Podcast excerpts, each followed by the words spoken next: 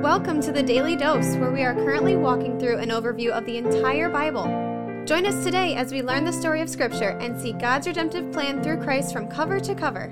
Let's listen to Matt Reisetter, Director of Christian Crusaders and the Cedar Falls Bible Conference. Today we're going to be in John chapter 11, verses 38 through 44. This is going to be our fourth and final devotion on the narrative covering the resurrection of Lazarus. And in fact, today's text will include Lazarus' resurrection. Before we go any further, I want to thank the Family Leader for being our 2023 Daily Dose Devotion sponsor. You can learn more about the Family Leader in the announcements at the end of this devotion. And as always, thank you to the Family Leader for their support. So in yesterday's text, we talked about Jesus weeping and the significance of that shortest verse of the Bible. Let's continue on in verse 38. Then Jesus, deeply moved again, came to the tomb. It was a cave, and a stone lay against it. Jesus said, Take away the stone. Now, I want to stop right there and refer to something I said in yesterday's devotion. I asked the question, Why did Jesus weep? Or in the case of this text that we just read, why was he deeply moved again? And I gave a few specific reasons that he may have wept or been deeply moved, and we generally know, but we don't know specifically what it was that moved him. And I learned something since recording that last devotion that could be added to the list of reasons that Jesus may have wept or been deeply moved. And these first two verses that we read of today's text reminded me of it. It said he was deeply moved again. He came to the tomb. The tomb was a cave. There was a stone that laid against it, and Jesus said, Take away the stone. Another reason that Jesus may have wept, in addition to those presented yesterday, might have had something to do with him being filled with a deep sense of awe at the power of God regarding what he's going to do with Lazarus, and even more, what he knows that God is going to do with him. I mean, imagine this Jesus is approaching a tomb where a dead man lays. There's even a stone in front of this tomb, very similar to the tomb that he's going to be in in just a short while. It might be that being in this setting, Jesus is touched in a deep way by what God is able to do. Not just that he's going to raise his friend Lazarus, but that he himself is going to be raised. And the significance of that resurrection has cosmic ramifications. When Jesus rises, sin will be defeated forever, death will be defeated forever. The power of Satan and the spiritual forces of darkness will be defeated forever. And here, just a couple short months, maybe a few short weeks before his own resurrection, he gets to be part of this event with Lazarus that foreshadows what's going to happen and highlights the power of God. So his tears or his being deeply moved may have been out of a place of awe. Let's continue. After Jesus said, Take away the stone, Martha, the sister of the dead man, said to him, Lord, by this time there will be an odor, for he has been dead for four days. Jesus said to her, Did I not tell you that if you believed, you would see the glory of God? So they took away the stone, and Jesus lifted up his eyes and said, Father, I thank you that you have heard me. I knew that you always hear me, but I said this on account of the people standing around, that they may believe that you sent me. I think that's an interesting comment by Jesus. He didn't say what he said to God to tell God something God didn't know. He said what he said to God so that the people around would hear him speak to God in that way. And when Lazarus is raised, they would believe that he and the Father are one, that he is from the Father, that he is the Messiah. It makes me wonder how many things that are said in Scripture by Jesus were actually said for the people around who were observing and listening, even the people who would read these narratives 2,000 years later, like you and I. That's pretty cool. Verse 43 When he had said these things, he cried out with a loud voice, Lazarus, come out. The man who had died came out, his hands and feet bound with linen strips, and his face wrapped with a cloth. Jesus said to them, Unbind him and let him go.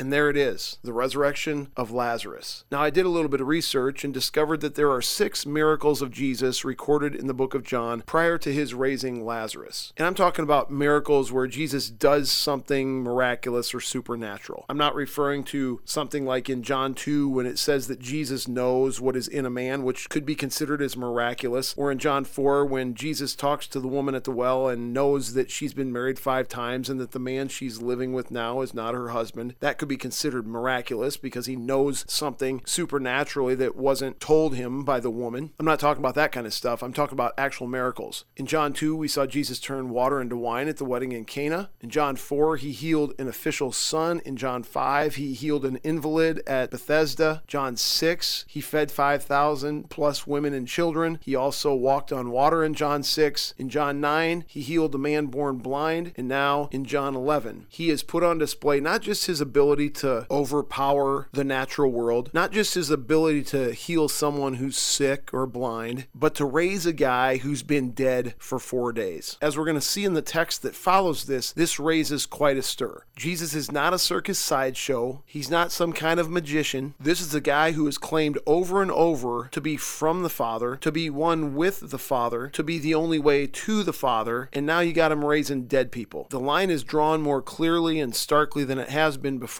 It's becoming harder and harder for the Jewish people around him and the observers of these things to take a middle road with regard to Jesus. You're going to either be all in or all out. I guess an application for us today is to be reminded that we have no justification for being in the middle either.